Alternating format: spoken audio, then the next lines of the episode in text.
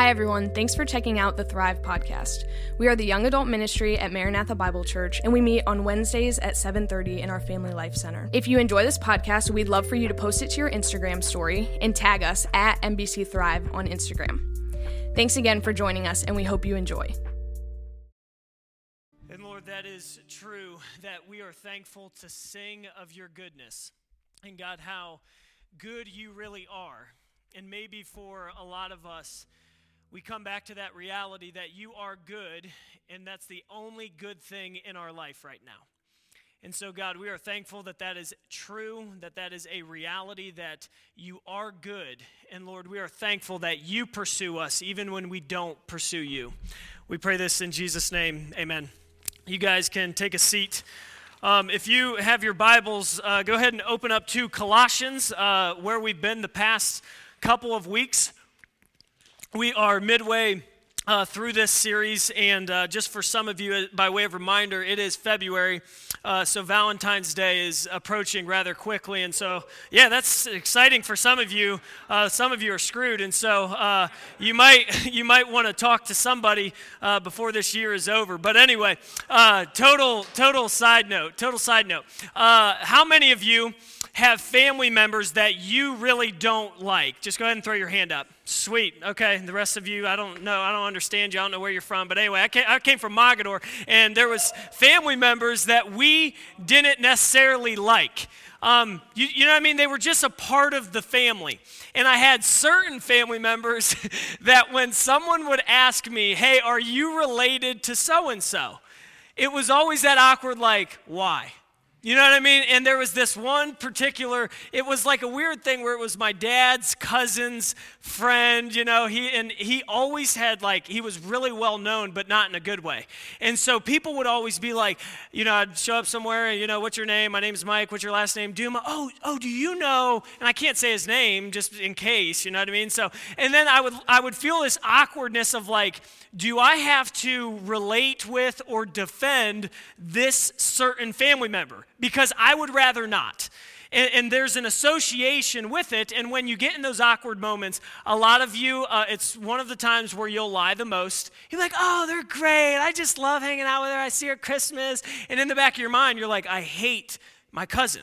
You know, you have this thought or this feeling, and the reason is maybe you have reasons that you would not like that particular person. They've done some things, maybe they've said some things to you, but probably, where the reason you feel a certain way towards them is because they have tarnished or ruined the reputation of whatever your last name is. You fill in the blank. They've ruined the reputation of, for me, maybe say Duma in this category. I feel like, oh my gosh, they bring that name up, and I'm like, there's weight to that. I feel like I gotta sign a document. I gotta bail them out of jail. What do I gotta do because I am associated with that person? Well, tonight, I feel like in some ways that is what I am doing, because we are going to talk about this idea of what religion is and what religion brings. There is an aspect of what we're talking about tonight where religion is really, really good. Religion can be something that is beneficial. How many of you, real quick, raise of hands, you saw that video, I think it came out in 2011. It was like Jesus Over Religion by Jefferson Bethke. Raise your hand real quick. Okay, a few of you. And when you saw that, for a lot of you, like you were like, yeah, we against the church. We love Jesus, but we don't like the church, religion. Well, the problem with that is in the Bible, it talks about how there is this thing that's called good religion. Really, it says that in James 1. It says pure religion or good religion is this. It does something beneficial. It helps an orphan. It helps a widow. It is active. Well, the problem with that, and the reason that video had probably resonated with, I probably had 30 million views when I watched it 10 years ago. I don't know. But the problem is when I say the word religion, there is something that pops into your mind where you envision something or picture something or you have had an experience. So if we were going to be interactive tonight, and I'm not because that always gets people like sweating if there's like silence, but if I was going to say, hey, when I say the word religion, what's the first thing that pops into your mind? Go. Oh, okay, dead, yes. That was great, man. My man, dead. So, okay, that's good. So, anyone else, when I say religion, what pops into your mind? Practice. Yes, what else? Ukrainians. I don't know nothing about Ukrainians. I guess they're religious. But what about this word? Tradition. Like he said, dead tradition, empty, or just mundane. It makes people feel a certain way. Now, the reason you probably feel a certain way about religion is because you've been impacted by it by someone who was very religious. Who is the most, don't answer this one out loud, you can get in trouble for that. Who is the most religious person that you know? And why do you feel that way about them? Why do you believe they're so religious? Is it because their Bible is massive? I mean, that thing is tucked under. They don't go anywhere without the sword, right? We go to battle, we go to fight. And they pray. When they pray, you never even heard words that they say. You're like, man, how they learn that? And they just pray real long, and you're like, that's my dad, man. When he starts to pray over, Father, God, Lord in heaven, Almighty, Thou, and you're kind of like, what are we doing here? But who do you think of? I have someone pop in my mind. They are extremely, extremely disciplined. I feel like they have never sinned. They don't even know what sin is. They read it before in the Bible, but they've never accidentally sinned because why? They're very religious. Well, Jesus, when he came, he actually, and a lot of people would say he brought, if you're outside of Christianity, they would say he brought a new religion or he brought a new way. And he did not bring a new religion, but rather what? He brings a relationship, not a religion. And truly, truly, religious people always mean well. They always mean well. I mean, they want to honor God. They want to honor the Bible. What they'll do sometimes is they'll say, hey, here's a verse that says you shouldn't do something, or maybe they'll proof text, or maybe about tattoos or smoking cigarettes, or they'll have something about drinking, and they'll add all these other barriers up, and they'll say, hey, because we don't want you to do that one thing, you should never do these 5 things that we add. It's a good motive. It's just wrong. And what Jesus did when he came, he talked about religious people all the time. And he would talk to them. And what was the word that he would use to describe them? Hypocrites. You hypocrites. He would just call these suckers out. When someone would make a mistake in front of Jesus and they would accidentally fall into something, accidentally, he would be extremely gracious. I mean, the woman at the well caught in sin, the woman caught in adultery, Zacchaeus, when he's interacting with different people who would make mistakes, he was very, very gracious. He was not very gracious to religious people. Why?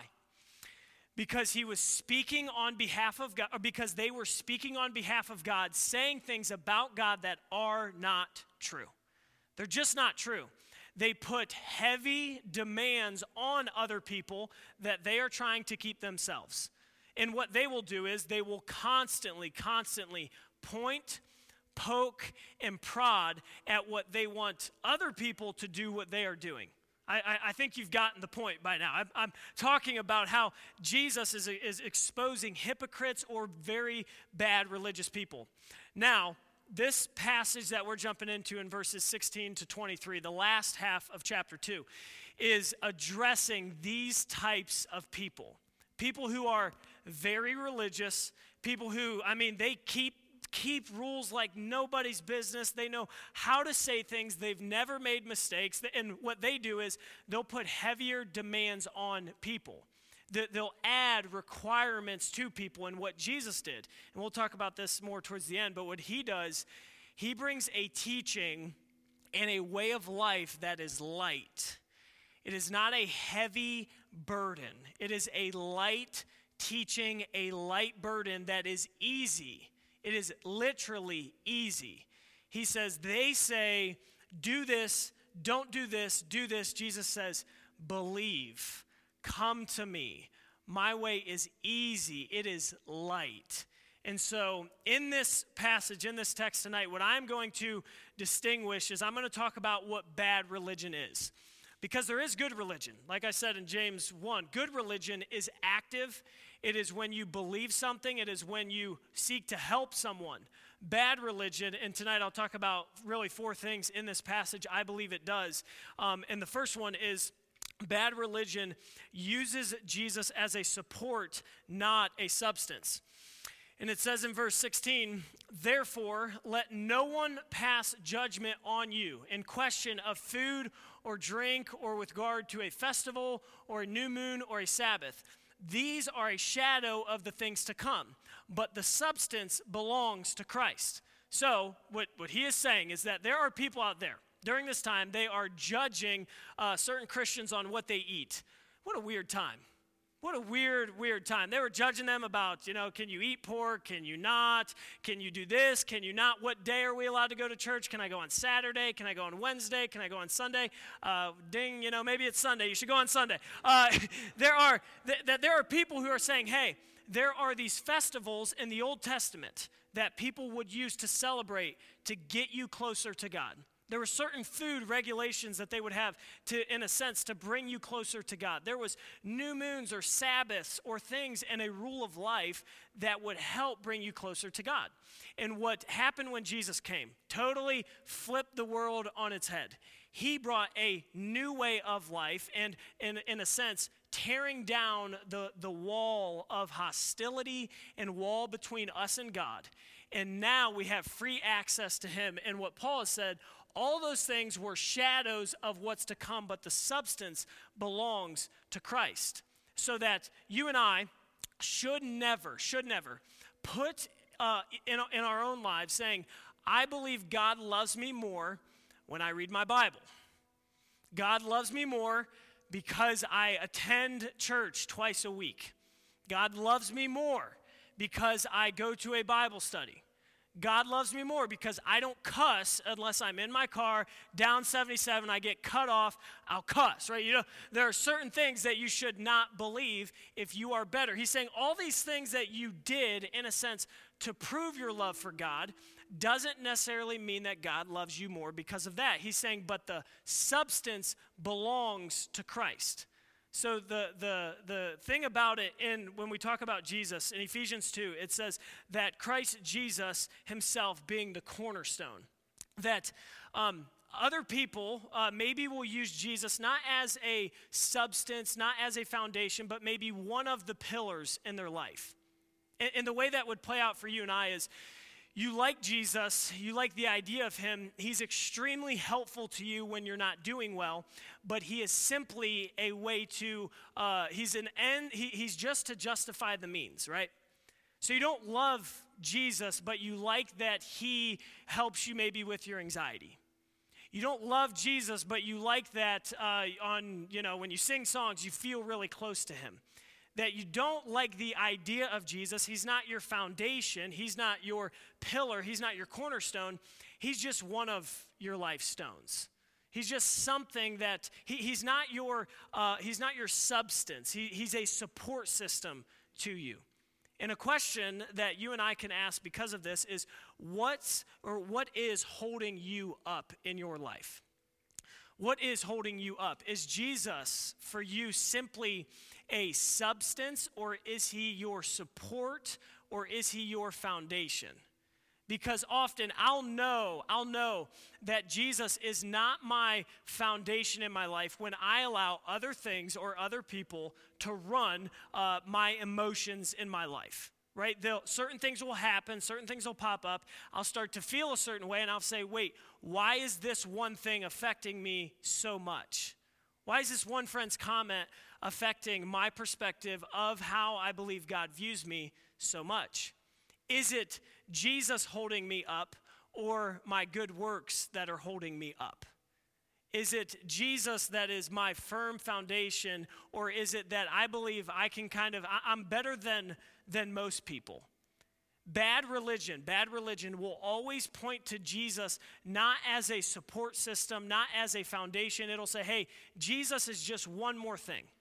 Once you got Jesus, you got to get a little bit more. You got to do something else. You got to be better here. You got to, once you get baptized, now you really got Jesus. You didn't have him before. That's what bad religion does. And as we've said every week in Colossians, that it is all about Jesus.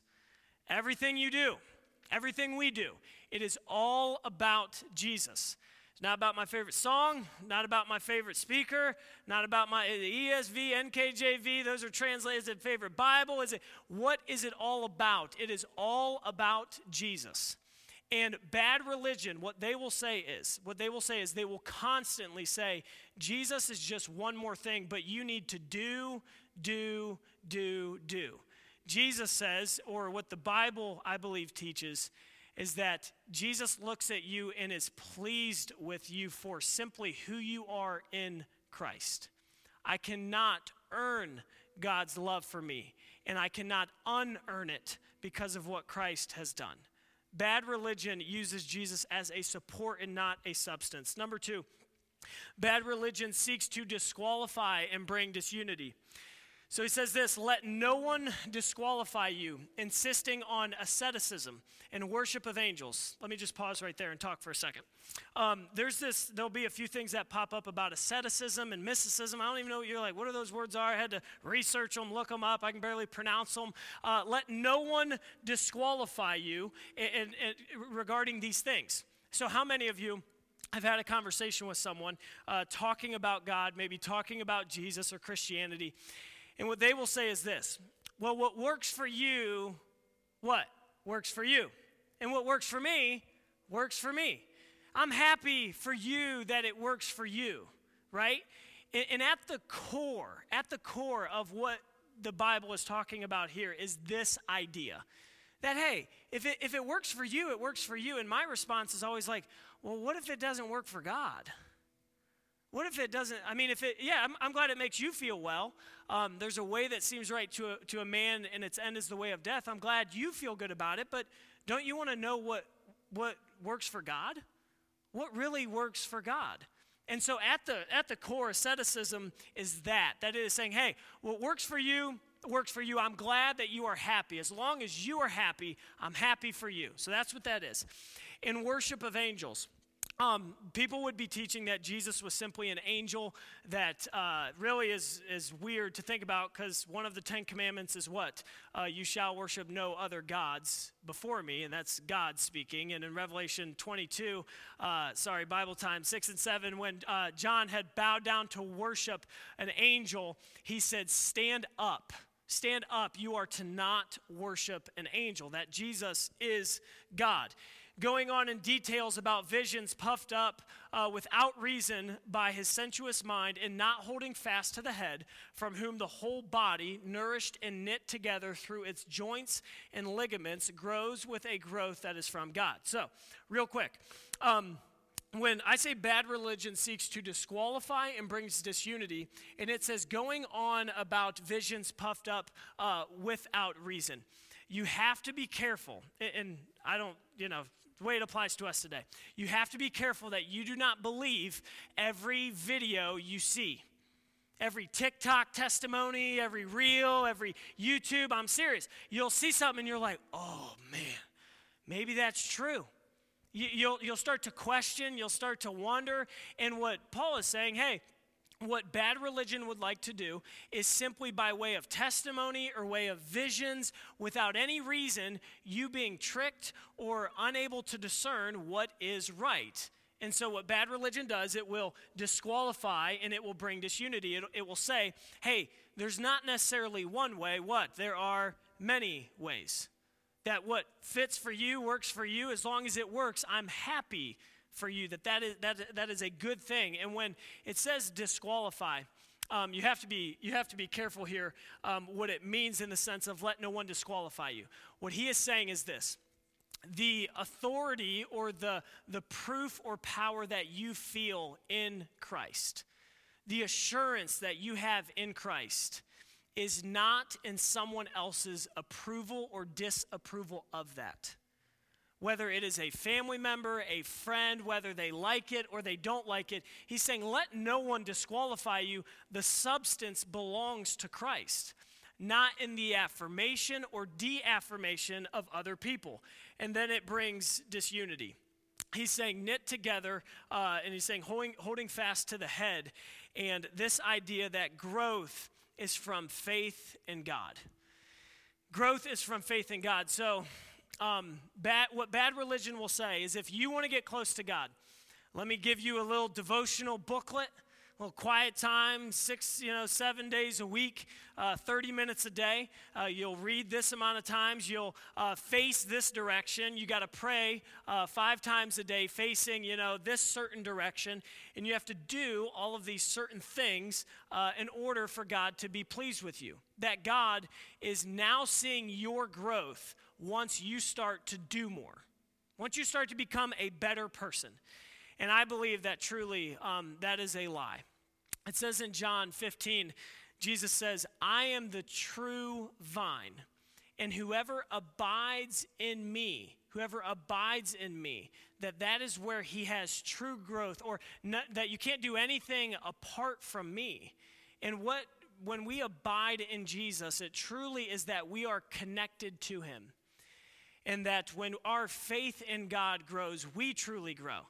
So there's this disunity aspect, there's this disqualifying aspect, and God, and Paul in this letter is truly saying growth is from faith in God, not you being a better person, not you stopping 10 lists that you already failed from New Year's resolutions, not the things you actually want to start doing.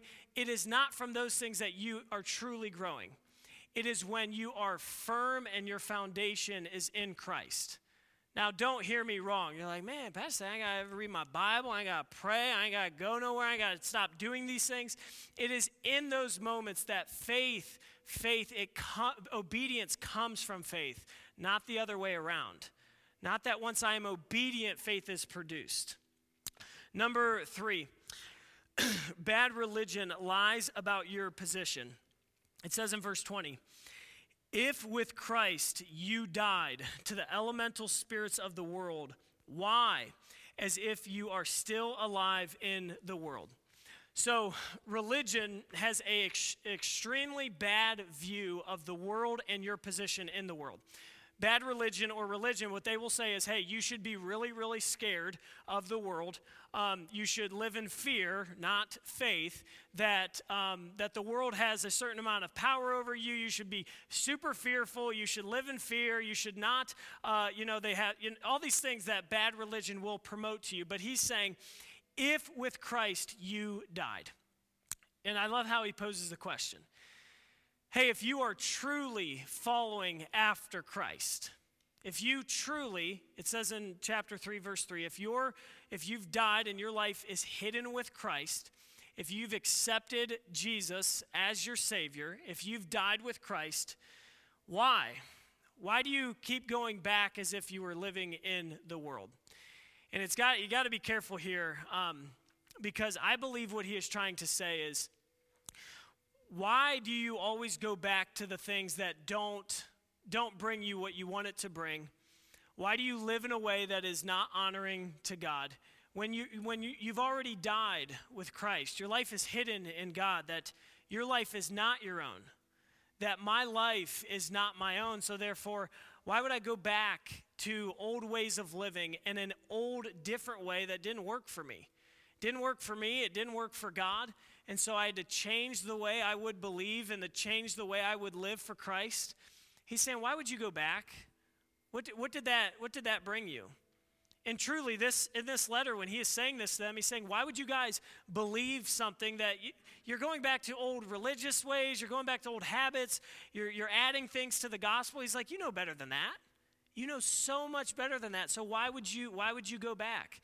And for me, I was thinking in our context for us, a lot of times we'll have really good seasons when we're walking with God. I know for me, it's always like the summer. I feel like God loves me more in the summer. I don't know if it's the sun or what. It just is. And then January, I'm like, why are you mad at me? It's just cold. I don't like it. I feel it's dark at 3:00. I'm like, man, I start believing. So that's just total. That's just me. Anyway, sometimes I'll tend to go back to certain things where I'm like, no, I know better than that. I know better than that. And for me, I think that this reminder is kind of like the daily grind. Why would you go back to a certain way of living when you know what is true? Why would I go back to believing a certain way when I know what's true? I know what Christ has done for me. I know that it was by grace through faith. It wasn't the works that got me to God, and it's not the works that will sustain me with God. But rather, and you probably have all heard this, religion or bad religion is saying, hey, here's what you can do to get to God. And Christianity is Jesus reaching down and saying, here is what I've done for you to get to God. That it is not what I can do, but what Christ does for me. That is true Christianity, not based on works or what I can do.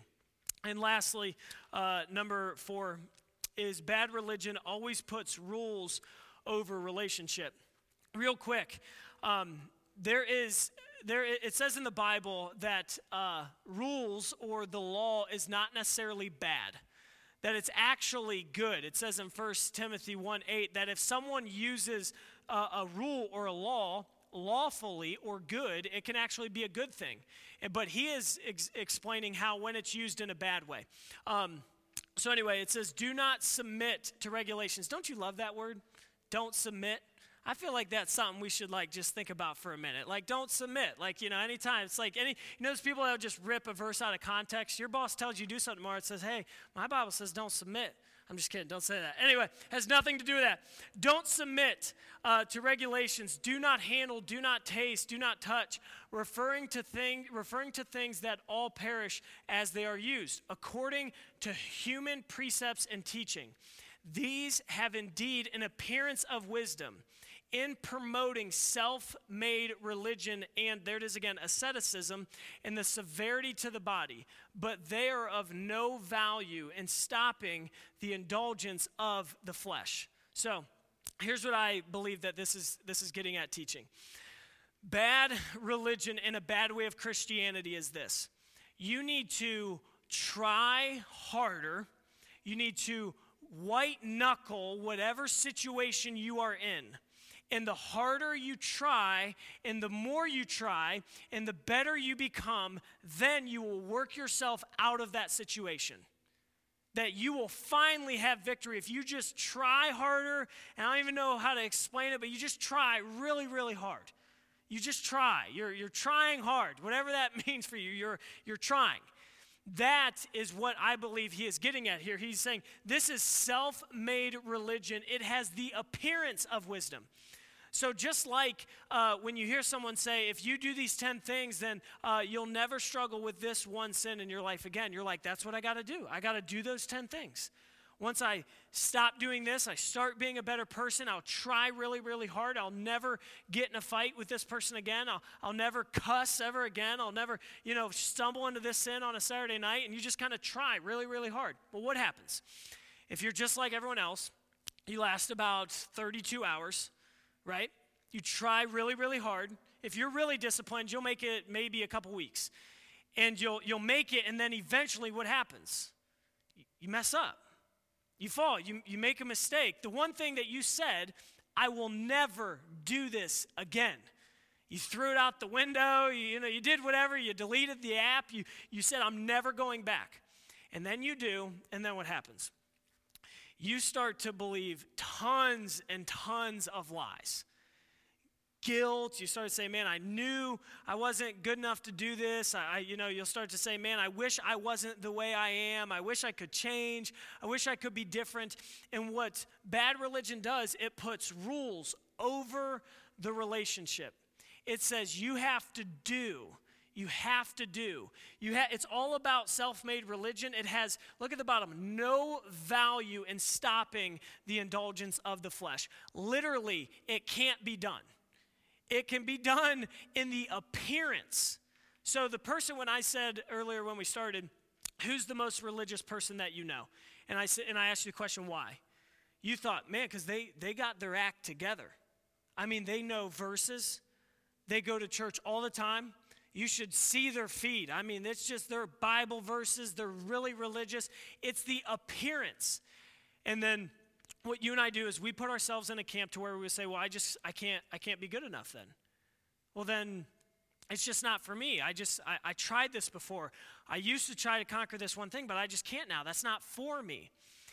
And later on, I think in 2 weeks, we'll talk more about when it says put to death the deeds of the body and what that truly means. But it is not that bad religion, it always puts rules over top of relationship. And here's a question that I want us to kind of close out on and think on. Where in my life am I not allowing Jesus to hold me up? Because when it is about the relationship, when it's about the relationship in Christianity, and hopefully you feel this in some kind of community, you are allowed to take one step forward, two steps back. You are allowed to belong before you believe, that someone doesn't want anything from you, they just want something for you, that they're saying, hey, as you stumble forward, that your struggle with sin doesn't end when you finally find your significant other. Your struggle with sin doesn't end when you get married. Your struggle with sin doesn't end when you find your career, that is a lifelong battle. And if you try to be more and more disciplined, stronger, better, there is no value in that in stopping the flesh. And even as I'm saying this, I think a lot of you are like, yep, I already know that. So what do I got to do? What do I got to do? What are the things what are the verses I got to memorize? What do I got to do? And it says in John 6 that this is the work of God, that you believe. And for us, I mean, even for us, we're just kind of like, no, I need something tangible. I need a list. I need something to put on that I can say, okay, here are the 10 things I'm going to do. And a lot of times I believe it's so hardwired into me and into you. I'm unable to allow God to work into my life and to bring a grace teaching, a light teaching, because even as I talk about religion, a lot of us are attracted to it. It's tangible. I can do better. It's performance-based. And what Jesus says, he just says, hey, come to me, all who are weary and heavy laden. If you've heard a teaching that's heavy, you've tried things that are heavy, come to me, all who are weary and heavy laden. I will give you rest. He says, take my yoke, which is just a heavy. He says, take my yoke. It is light. He says, you will find rest for your souls, true rest, that you can, in a sense, you can relax and say, God, I need change on the inside out, not the outside in. I need a heart transformation. That for some of us, you're walking with Christ and you would say, even in certain areas, God, I need you to just do a little bit of surgery on my heart. The doubt I feel, the anxiety I feel, it's areas that I don't believe you or trust you. And for some of you, maybe you would say that I need a new heart, that I need to be a new creation in Christ, that I've always tried to do, never just to receive. And why not? Why not that tonight? Why not you make a decision to follow Christ for the first time if you never have? And for a lot of us, maybe it's just saying, a lot of times when we gather, it's, hey, let's just come back as a reminder to the gospel, what Christ has done. And probably the emptiness that I am feeling, or the emptiness that I have that Colossians is addressing, has to do with position. Has to do with position, where it says in verse 20, "If you have died, if with Christ you have died, why as if you are still alive in the world?" That I wouldn't feel the need to go back and try and fix everything, but with Jesus I would just stay put. That I would be able to sit and to realize and understand that in Christ, there is freedom to be found. Let me pray for us. God, we are thankful for you, and we are thankful for your word. And God, I just pray for tonight that Colossians and the Bible would sit well with our hearts and minds, and God, that you would help all of us, even in areas where we are a little bit too religious, that we struggle with some legalism that is joyless, it is judgmental. And so, God, would you help us to look inward and to reflect instead of looking outward at others, would you help us to examine our own heart and mind and ask, God, what do you want from me? What area in my life do I tend to go back? What area in my life do I try to just be better and find no value in the flesh? God, would you speak to us and minister to us tonight? God, we are thankful that we get to be here and get to meet. And Lord, I just pray that we would all leave here encouraged tonight. We pray this in your name. Amen.